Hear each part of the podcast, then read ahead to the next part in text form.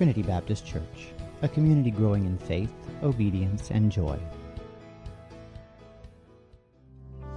Hear the word of the Lord this morning from the book of Hebrews, chapter 13, verses 9 through 16.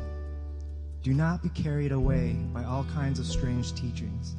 It is good for our hearts to be strengthened by grace, not by eating ceremonial foods, which is of no benefit to those who do so. We have an altar from which those who minister at the tabernacle have no right to eat. The high priest carries the blood of animals into the holy, most holy place as a sin offering, but the bodies are burned outside the camp. And so Jesus also suffered outside the city gate to make the people holy through his own blood. Let us then go to him outside the camp, bearing the disgrace he bore. For here, here we do not have an enduring city, but we are looking for the city that is to come. Through Jesus, therefore, let us continually offer to God a sacrifice of praise, the fruit of lips that openly profess his name.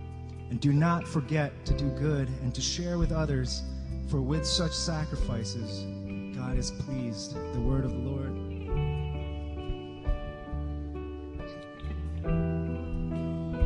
Shout Amazing Grace.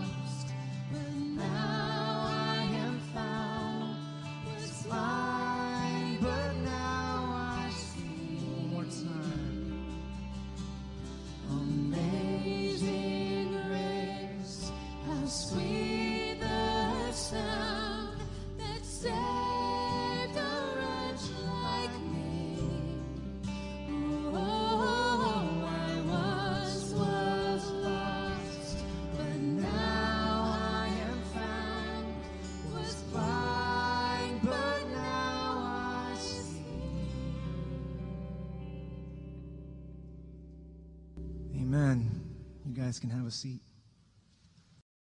The gospel, everywhere, at all time, and in every way, is heaven's strategy for calling lost people to God, returning people to the Father. The gospel, the gospel. It should never be contained in our hearts alone. It should never be contained in the walls of this church. The gospel is designed in such a way, and we are called in such a way that we are to take it out as we go out, right? Now, for the last few months, several months, we have been in this series through the book of Hebrews, and we have been looking at, well, a group of believers, Jewish believers, that were in danger of giving up on their faith. They were in danger of giving up on their faith because they were being persecuted, and they were beginning to wonder if it might make sense just to give it up and fit in with the crowd. Do away with the persecution and begin to blend in. And so the author of Hebrews wanted to address that while he could. And so he drafted this letter, which was designed to be an encouragement, an exhortation to those believers who were wavering, so they would remember the supremacy of Jesus and the importance of their call and their identity in Christ. He did not want them to settle for anything less than that. Now, last week, we were in chapter 13, and we went through the first eight verses of 13. And in those verses, the author was instilling a vision of how we can live out our faith in practical ways. And remember how I said it could be boiled down to one thing? Do you remember what that was? Love. Love the Lord your God with all your heart, soul, mind, and strength, and your neighbor as yourself. It all boils down to love, loving others the way that God has loved us. And we're going to continue in 13 today starting in verse 9, where the author concludes his letter with some final words of exhortation. This is a challenge. This is, a, this is a, an opportunity for the, for the author to say, now that you've got this, what are you going to do with it? How are you going to apply this to your life? And so in verse 9, he says, Do not be carried away by all kinds of strange teachings. It is good for our hearts to be strengthened by grace, not by eating ceremonial foods, which is of no benefit to those who do. Okay, what is he saying here? The author is warning his readers about the fact that you're going to run into false teachers as you go. They're out there. And what appears to be a good thing is not always a good thing, right? See, we know that Satan disguises himself as an angel of light. He disguises himself as an angel of light. And so what he does is he takes a good thing and he distorts it, but just a little bit. Just a little bit so that you won't even notice, or even if you do, you may not do anything about it. It's just enough to get you a little bit off track. It's like this if you were sailing in a ship and you needed to go from New York to the UK, and you set your coordinates and you were one degree off, you might say, well, come on, let's not be legalistic. One degree, it's not that big of a deal. But over time and over distance, you would find that you were in a very, very difficult situation. You would be far from where you needed to be. And that's how Satan works in our lives. And sometimes he corrupts well meaning people by distorting the message. And he's warning these believers be careful, be careful, and know what you believe. Now, when the author says it's good for our hearts to be strengthened by grace and not by eating the ceremonial foods, he's warning the readers to put their faith in, in God and not in anything less than that. Okay, now what would happen in, in, in the day when these Hebrews were worshiping is the Levites would take ceremonial foods that were supposed to represent the power of God and use those in their worship. Those foods were never supposed to, in and of themselves, contain any power. They were just supposed to point people to God, the God who had all the power. But the people sometimes would get confused and they would look at that ceremonial food and they would assume that maybe it had some sort of mystical power in and of itself. And they would want to eat that food, thinking that that would derive power for them. But it does nothing. All it does is distract you from the real source of power, which is God. It's so easy for us to put our faith in things that are made by God or given to us by God instead of focusing on God Himself. It might be money, it might be your looks, it might be a relationship, it might be your career, it might be a sense of security, it could be anything. But anytime that we move ourselves or our focus away from God and we start to focus on things as the source of our stability, we lose sight of the one true God. And we lose sight of the true source of power. And in verse 10, the author says, We have an altar from which those who minister at the tabernacle have no right to eat. What's he saying here? The altar is referring to Jesus and what Jesus did for us on the cross. Now, those ministering at the tabernacle at this point are still living out of the old law. So they're taking animals, they're sacrificing animals to pay for sins, taking the, the carcasses of the animals, taking them outside the city, burning them on behalf of the people to do away with sin. But what happens when that happens? Well, people fall right back into sin again. Okay? And so these teachers are missing out on the new covenant. They're missing out on what Jesus has made available through his sacrifice. So they can't partake of what Jesus has done. And so he's again warning these believers be careful not to miss out on the best thing, the best news that was ever given to mankind, and that is the gospel. Now, even today, people are doing all sorts of things to try and win their salvation or find favor with God. All sorts of things. And it's probably because nobody has helped them understand the true nature of the gospel. Or maybe if it has been explained to them, they didn't get it or they didn't believe it. And so they aren't tapping in to this incredible gift that God has given us. And the sad thing is, many of these folks will make it to church at some time or another. But if they go to church, the sad thing is there's no guarantee that they're going to hear the gospel there either. Because a lot of our churches don't focus on the gospel. So people can go to church week after week, year after year, and never get any closer to understanding what Christ has done for them. Several months ago, Keith was talking about Trinity, and he was saying, I really hope that Trinity doesn't become a country club instead of a church, right? That's what this is getting at. We don't want to be a country club.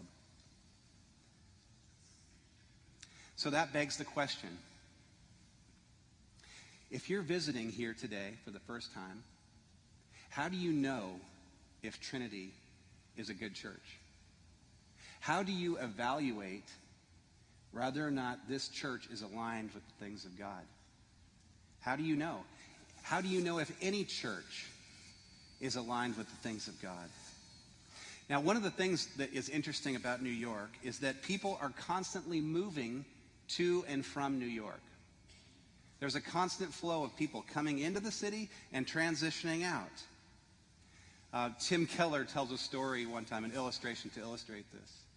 And what he was saying is that people generally move to New York because they want to make something of themselves. They want to take the gifts that God has instilled in them and do something with them. And they know that if they can make it in New York, they can make it anywhere, right? So they moved to New York, let's say from a, a small town in the Midwest or, or somewhere where, let's say, they were the best saxophone player in their whole town and they decide, you know what, I want to do something with this gift. I'm going to move to New York. I'm going to make something of myself. I'm going to utilize my gift. And they get to New York, they land at JFK, they get on the air train, and they make their way into the subway system, and they go down and onto the platform. And the first thing they notice when they're on the platform is somebody playing the saxophone for change, and they're better than they are. Isn't that just true of New York? Okay, so that leaves that person with a couple of choices. Either they can get back on that airplane and go back home, or they can settle in and they, make, they can make the most of themselves. They can, they can rub shoulders with the best of the best and the, and the brightest, and they can, they can really work hard and they can develop their craft. And a lot of people do. But over time, what tends to happen is those same people, after working crazy hours and after really killing themselves to make it, they start to look around and they meet someone. Maybe they get married. And maybe after a few years, they have a child. And their priorities start to shift a little bit. And New words start cropping up in their vocabulary that were never there before, like work life balance, and margin, and Westchester.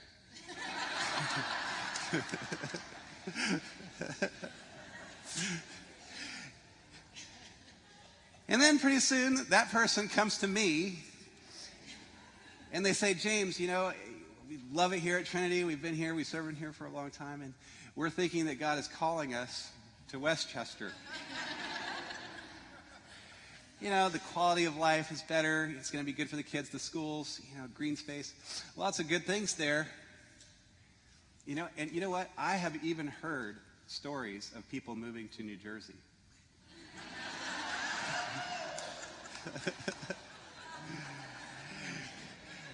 And then they say to me, listen, James, can you tell me how to find a really good church? when I go to Westchester or when I go to New Jersey? How do you find that great church? Well, here's the answer to that question. We need to evaluate any church, no matter where you go or when you go, with whether or not the good news of what Christ has done for us is the center of everything that church does. If that is the center of everything that church does, there's a really good chance you found a great church. But here's the thing if the leadership of that church does not recognize that the gospel needs to be the center of everything that they do, what they're going to do is they're going to look for the next fad that comes along. And they're going to structure their church around that fad. Some churches, for instance, are all about following the rules. So when you come to church on Sunday, it's all about what you look like and how you behave. Some churches are all about being relevant.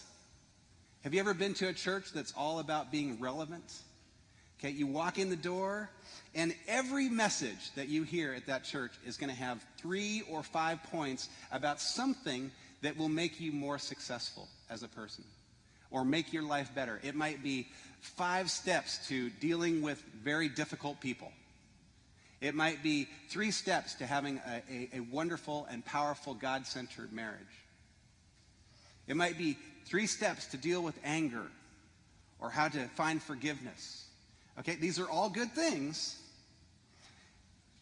Some churches are all about discovering your potential, how to become the best that you can be. Some are fixated on a particular bent of theology or a style of worship. And so everything is centered around that. Some churches are centered on politics or social justice or racial reconciliation. And the list goes on. Now, here's the thing about all of these things they're good things.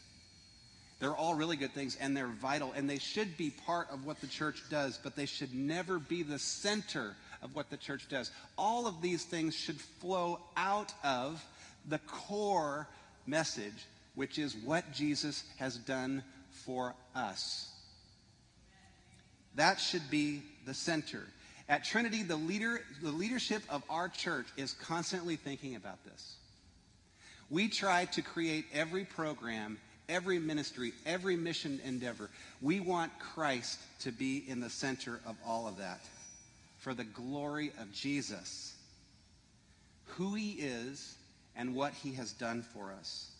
Our hope and prayer is that everyone that comes to Trinity will find God more amazing, that they will be in awe of God.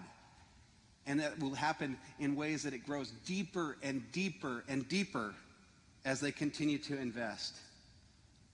Did you know that when we are amazed by Jesus, when we're amazed by Jesus, all the things that we're supposed to do for God happen naturally? When we're amazed by Jesus, everything else just flows out of that. And that's what we're hoping to achieve here at Trinity. Now, another thing that you should know about Trinity is that we celebrate our diversity. We love the fact that we are a multi generational, multi ethnic church. I mean, look around at this place. There are like 30 different languages that are spoken here, and we celebrate that. And you know what? We're not just ethnically or racially diverse, we are denominationally diverse as well. Do you know that, and I know this because I've talked with people, we have Methodists, we have Episcopalians, Presbyterians, Catholics, Anglicans, Reformed, Assembly of God, Lutheran, Pentecostal, non denominational, interdenominational, and we even have a few Baptists here.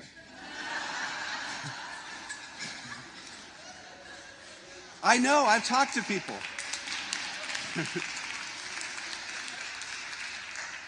you want to hear a funny story about that?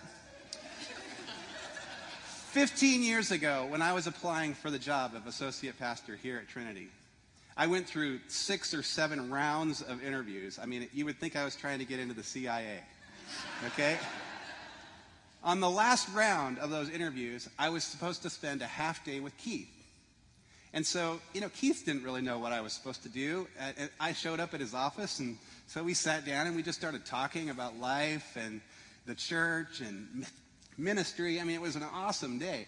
And about two hours into my conversation with Keith, I had this moment of dread. I realized that in all of those interviews leading up to my time with Keith, no one had ever asked me about my denominational background. And so I said, Keith, you know, it's kind of late in the game for me to bring, be bringing this up at this point, but, you know, I'm not from a Baptist background. And he looked at me and he said, Oh, well, I'm not Baptist. And, and, we both, we, did, we, that was my response. We all just, we both laughed. And then I, and I said, So how does that work, Keith? How does that work? I mean, you are the head of, of this Baptist church. How does this work? And he said, Well, I look up a lot of things, you know, and, and he said, But really, what it comes down to is this. I have made it a point, and the leadership of our church has made it a point, to keep Christ in the center of everything that we do. Every time.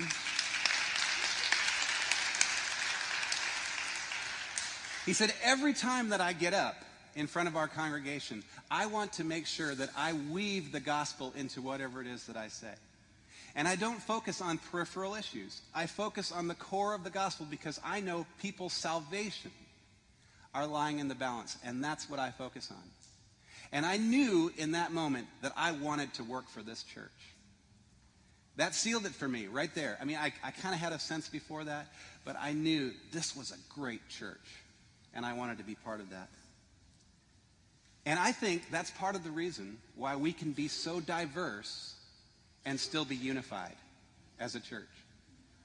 Because, you know, if you think about all of the infighting that happens between denominations, it's almost all about the peripheral issues.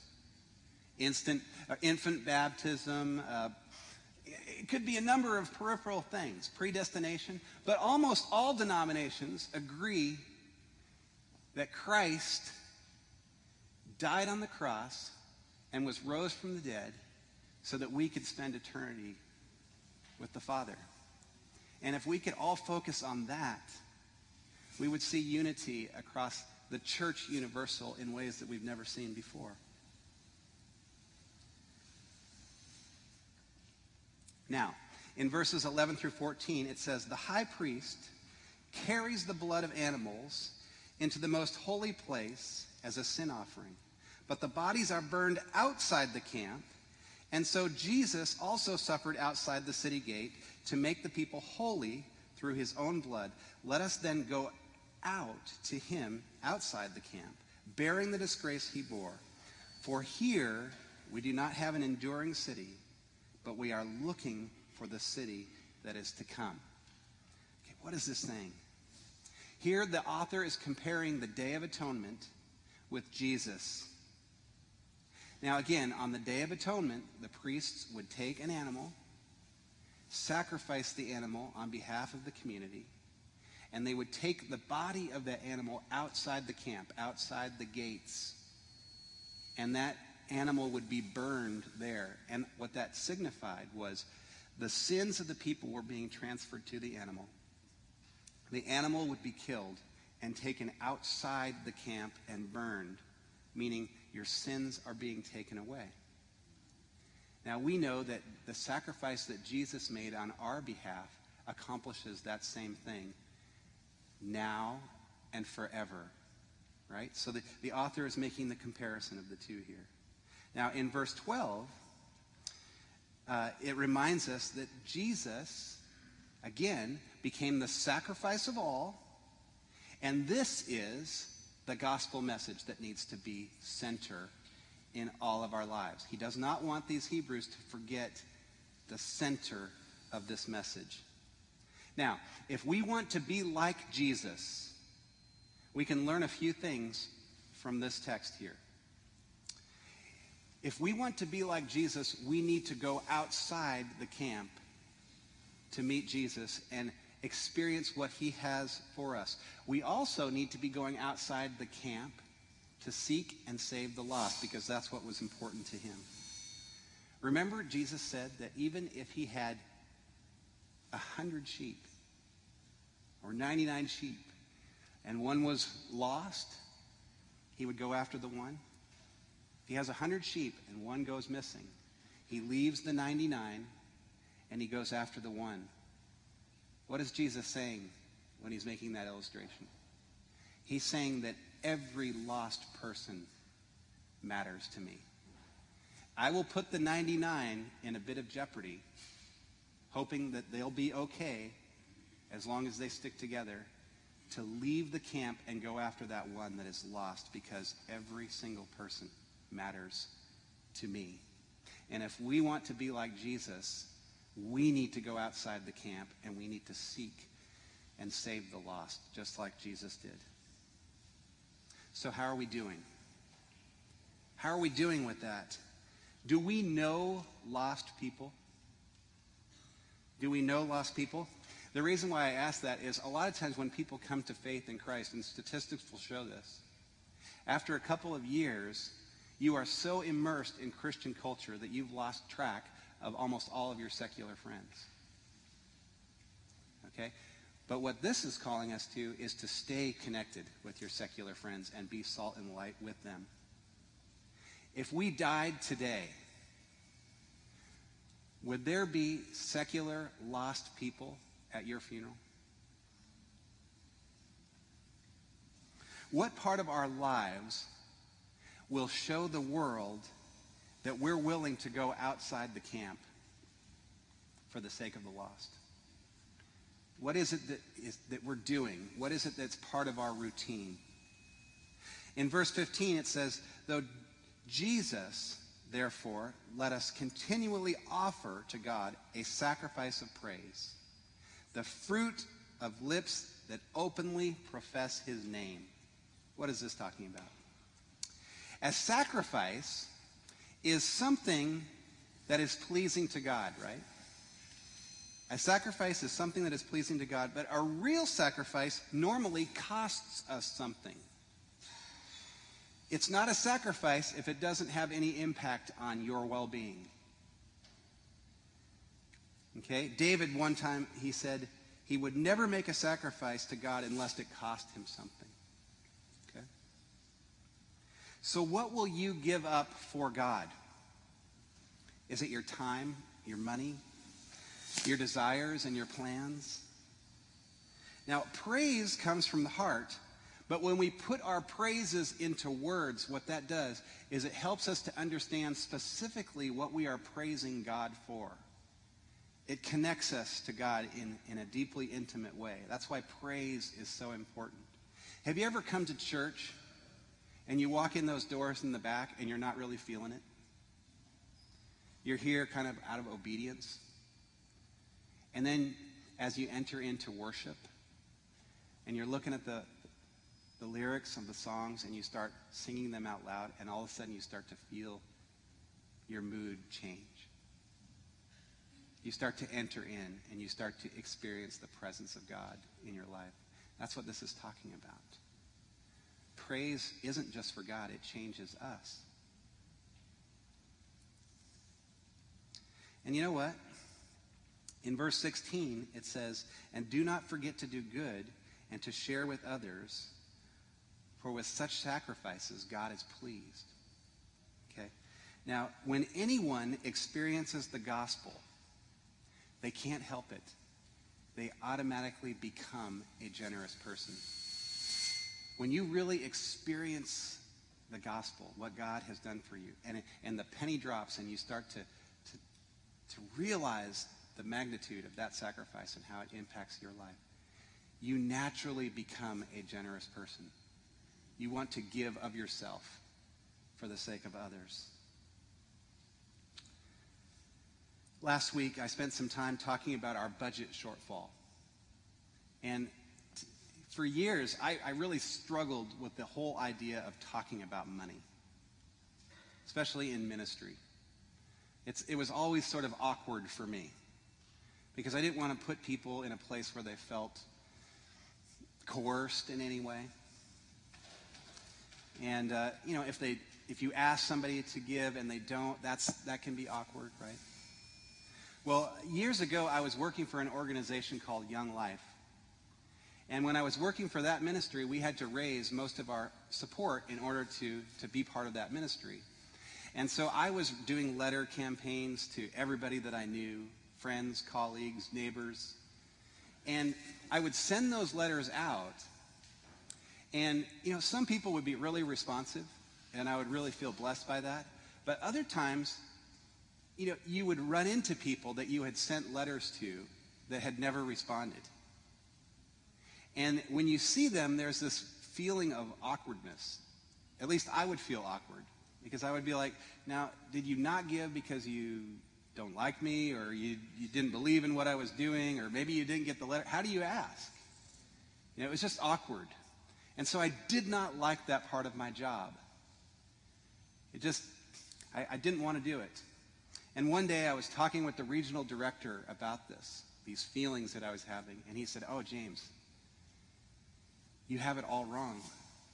You have it all wrong. Listen to me. And I mean, listen to me on this. He said, when you send out a letter to someone, you are giving them the opportunity to invest in something that is so incredible. So incredible. And they are probably in a position where they could not invest the way you are investing. So you are giving them an opportunity to partner with you in that. And if you don't write that letter and if you don't follow up, you're robbing them of the blessing that they're going to receive. And I was just like, wow, you know, that, that is true. And it changed my perspective. Now, let me talk about great investments. And I, I want to just throw out kind of an analogy for you or an illustration. Let's say that in the mid 70s, you were living in Seattle. Now, some of you weren't even born yet, so that might not be possible. But just for the sake of the illustration, let's say you were living in Seattle, mid 70s, and one day you were taking your garbage out. So you walk down your driveway and you put the trash can out, and you look over, and next door to you is this kid by the name of Billy Gates. And you see that his garage door is open and he's in there tinkering with something, you know, and so you, you walk over and you say, Hey, Billy, what's going on? And he said, Well, you know, I'm building this computer. And I, I really think I'm onto something here. I want to start a company that I think is going to transform the world. And I'm at the place where I want to launch this thing, but I need investors. And I, I don't know anybody. I just, I just like computers. But if you would help me, say, invest $5,000 in this company, I'll give you 20% of, of my company. What would you say? Well, you probably say, well, $5,000 is a lot of money, Billy. But what if you said yes? If you said yes, you would be so rich today that you would be walking around and if you were fumbling through your purse or your wallet and you accidentally dropped a $100 bill, you wouldn't bother to bend over and pick it up because it would cost you more in time and money to bend over than just to keep walking, right? Now, you would say, that was the greatest investment that I could have made. Thank you, Billy right? Well, I want to tell you that that would have been an amazing investment, but the investment that I was talking about last week, if you think about it in light of eternity, is a much greater investment than anything you could have invested in on this earth. Because someday Bill's going to go somewhere and all of his money is going to stay here. And all of his investors are going to be in that same boat. But the things that we invest in when it comes to this church are all about what Christ has done for us. And when people get that, it means the difference between spending eternity lost or spending all of eternity with the Creator. That's an incredible investment that we have the opportunity to pour ourselves into. Now, in verse 17, the author says, Have confidence in your leaders and submit to their authority because they keep watch over you as those who must give an account. Do this so that their work will be a joy, not a burden, for that would be of no benefit to you. Okay, what is this talking about? This is talking about submission. It's calling us to submit to the leaders within the church. Now, sometimes the whole idea of submission or obedience rubs people the wrong way, right?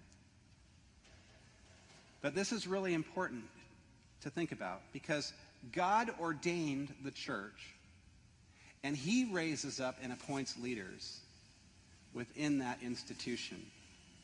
And that does not mean that the leaders that he raises up are perfect or that they won't make mistakes. They will. In fact, God always uses people that are fallible because he doesn't want it to be about the people. He wants it to be about him. So he raises up people that are fallible. They make mistakes. But God puts his spirit on the church, and he puts his spirit on those leaders. And they are conduits through which God speaks and teaches and guides and directs and counsels and spurs the body on to good works. That's what God is trying to do through the leadership of this church. And trust should be assumed unless there is some sort of violation that you can see. And when I say violation, if your leaders are doing something that is contrary to what the Bible is calling us to. And if that's ever the case, you should always choose God over man. Okay?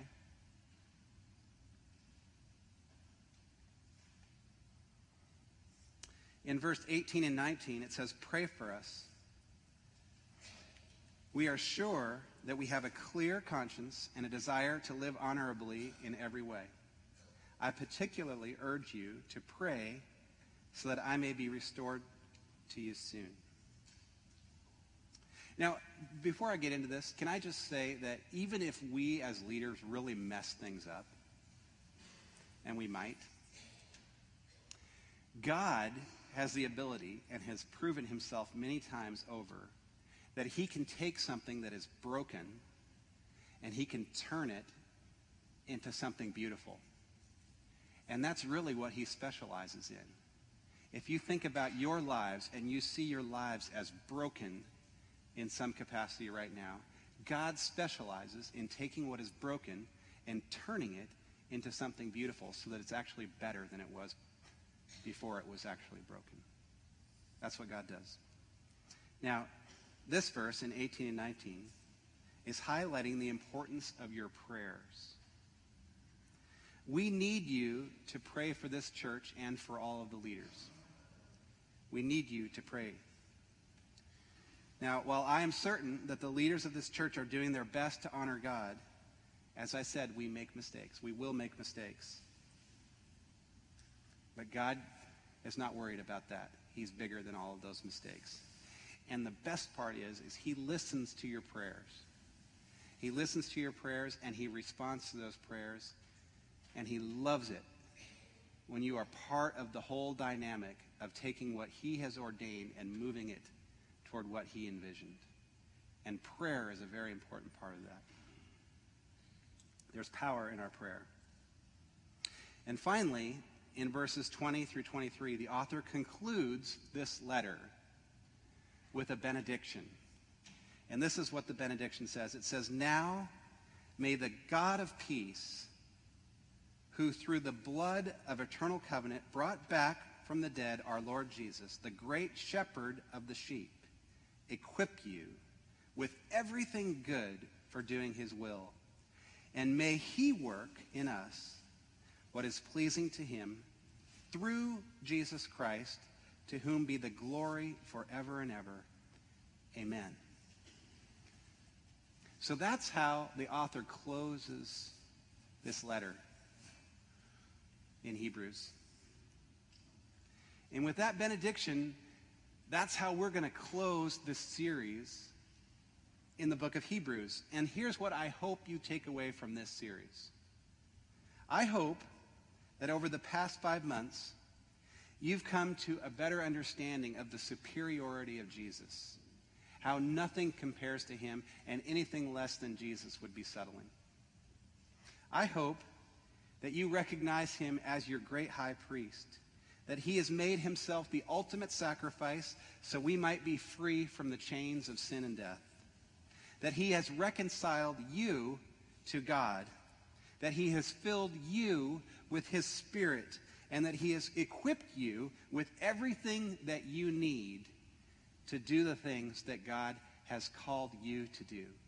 And he has a plan for each of us a very distinct plan that is of the utmost importance. And a part of that plan, maybe the center of that plan, is to live out the gospel. To live it out, and not just in our hearts, and not just here within the walls of this church, but to take it out as we go. Right? That's the call to seek and save the lost. And he's equipped you to do that, each of us in very unique ways. And he's strategically placed each of us in locations that you can reach people that nobody else can. Isn't that cool to think about? That there's no one in the world that can accomplish what God has envisioned for you to do better than you can do it. And he's going to make sure you're successful as long as the things that you do flow out of what Christ has done for you. Let's pray. Lord Jesus, thank you for this message. Thank you for your love for us, the call that you've placed on our lives, the fact that you've given us a great church that longs to keep you and your gospel message at the center of everything that we do, Lord. And I pray that as we strive to keep you in the center, that you will continue to bless this church, that you will extend the legacy from 150 years to who knows how long, Lord. But we want to be intricately involved in that investment. Show us what that looks like in the name of Jesus. Amen.